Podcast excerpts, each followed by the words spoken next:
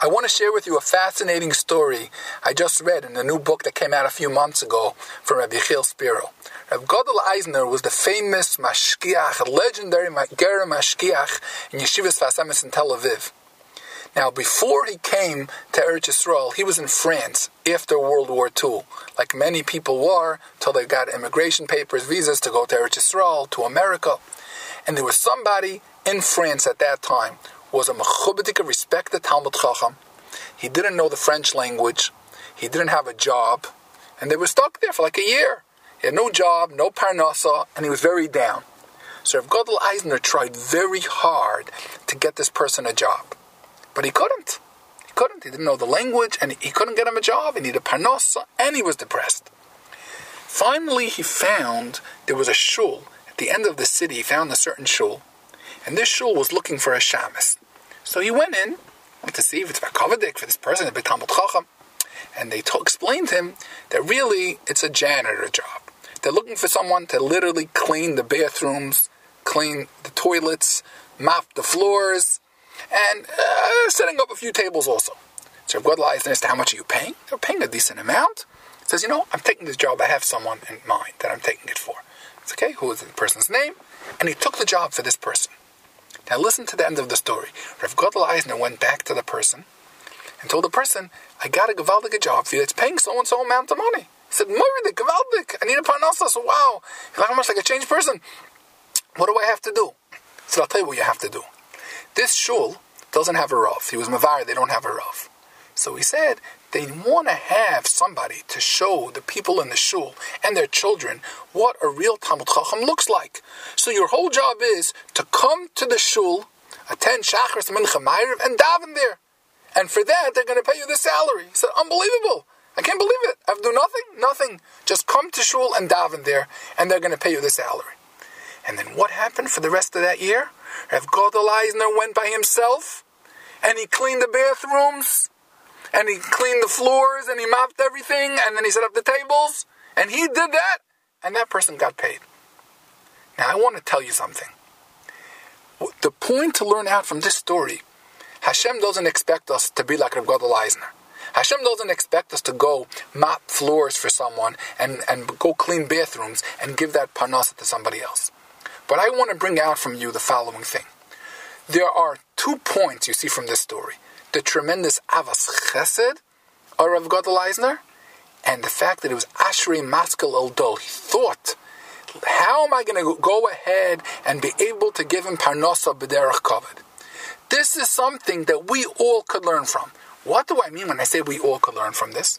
Let's say, for example, somebody has tzedakah money he wants to give. We all know the Rambam says in Perek Yud Matnas Aniyim that he gives eight madrigas of tzedakah. And the Rambam says that the highest mile of tzedakah, she'ein lemayla mimena, that there's no greater tzedakah, is what? Is to give someone parnasa b'derech kavod, to make him a partner with you in business, to give him a present b'derech kavod, to give him a loan, to give him tzedakah b'derech kavod. Now let's say, for example, somebody, Rav Gadol Eisner, was not going to clean bathrooms. Let's say he had tzedakah money. What would have been the greatest thing that he could do? Is to go ahead to this person and say, you know something? Do me a favor. Go ahead, let this person sit in shul, daven shachar and mincha ma'ariv, tell him that you need him just to sit there, and I'm going to give you now a thousand dollars to pay him every week, and you'll give him the money. He'll think that he's getting money just for sitting there, and meanwhile he's getting tzedakah money. For example, in our let's say in today's day and age, let's say there's somebody that thought you know doesn't have parnasa, and you know that he's depressed that he doesn't have a job also. And I don't know which one is a bigger problem: the, the being in the depression or not having not having money, not having bread to put on your table. So a very simple thing. If this is a relative of yours or someone that you know well, all you have to do is go over to a person in the shul and say, you know something? You have a shul in Beis Medrash over here. I have somebody. I'm looking to give him tzedakah b'derech kavod. Can you do me a favor? I'll pay you. I'll pay you a thousand dollars a week.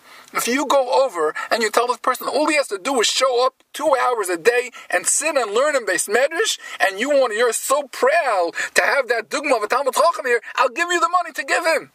That's the greatest tzedakah that a person can do. And if a person can't do $1,000, he could do $500. But something, this is the greatest way to do tzedakah. I want to end with the following thing. The Rambam, it's Kedai to look it up inside. In this Rambam in Perik Yud Matnas Aniyim, Halacha Aleph, the Rambam says that you have to be more careful with the mitzvahs asay of tzedakah. Listen to these words. Yoiser mikol mitzvahs asay shebetoira. You have to be more careful to fulfill the mitzvah of tzedakah more than all of the other taryag mitzvahs. This is a Mefurish Rambam. He says that tzedakah is the simon of being from Zera Avram Avinu. So now I want to ask you a question. Isn't someone willing to pay extra money and do something he wants to have a mahudadik esrig? He wants to have a beautiful esrig? The Rambam is saying you have to be more careful with the mitzvah of tzedakah more than all the other mitzvahs asay in the Torah. And then the Rambam gives a list of eight ways to do tzedakah. And he says the greatest way, that there's nothing greater than that, is to give someone tzedakah b'derech kavod.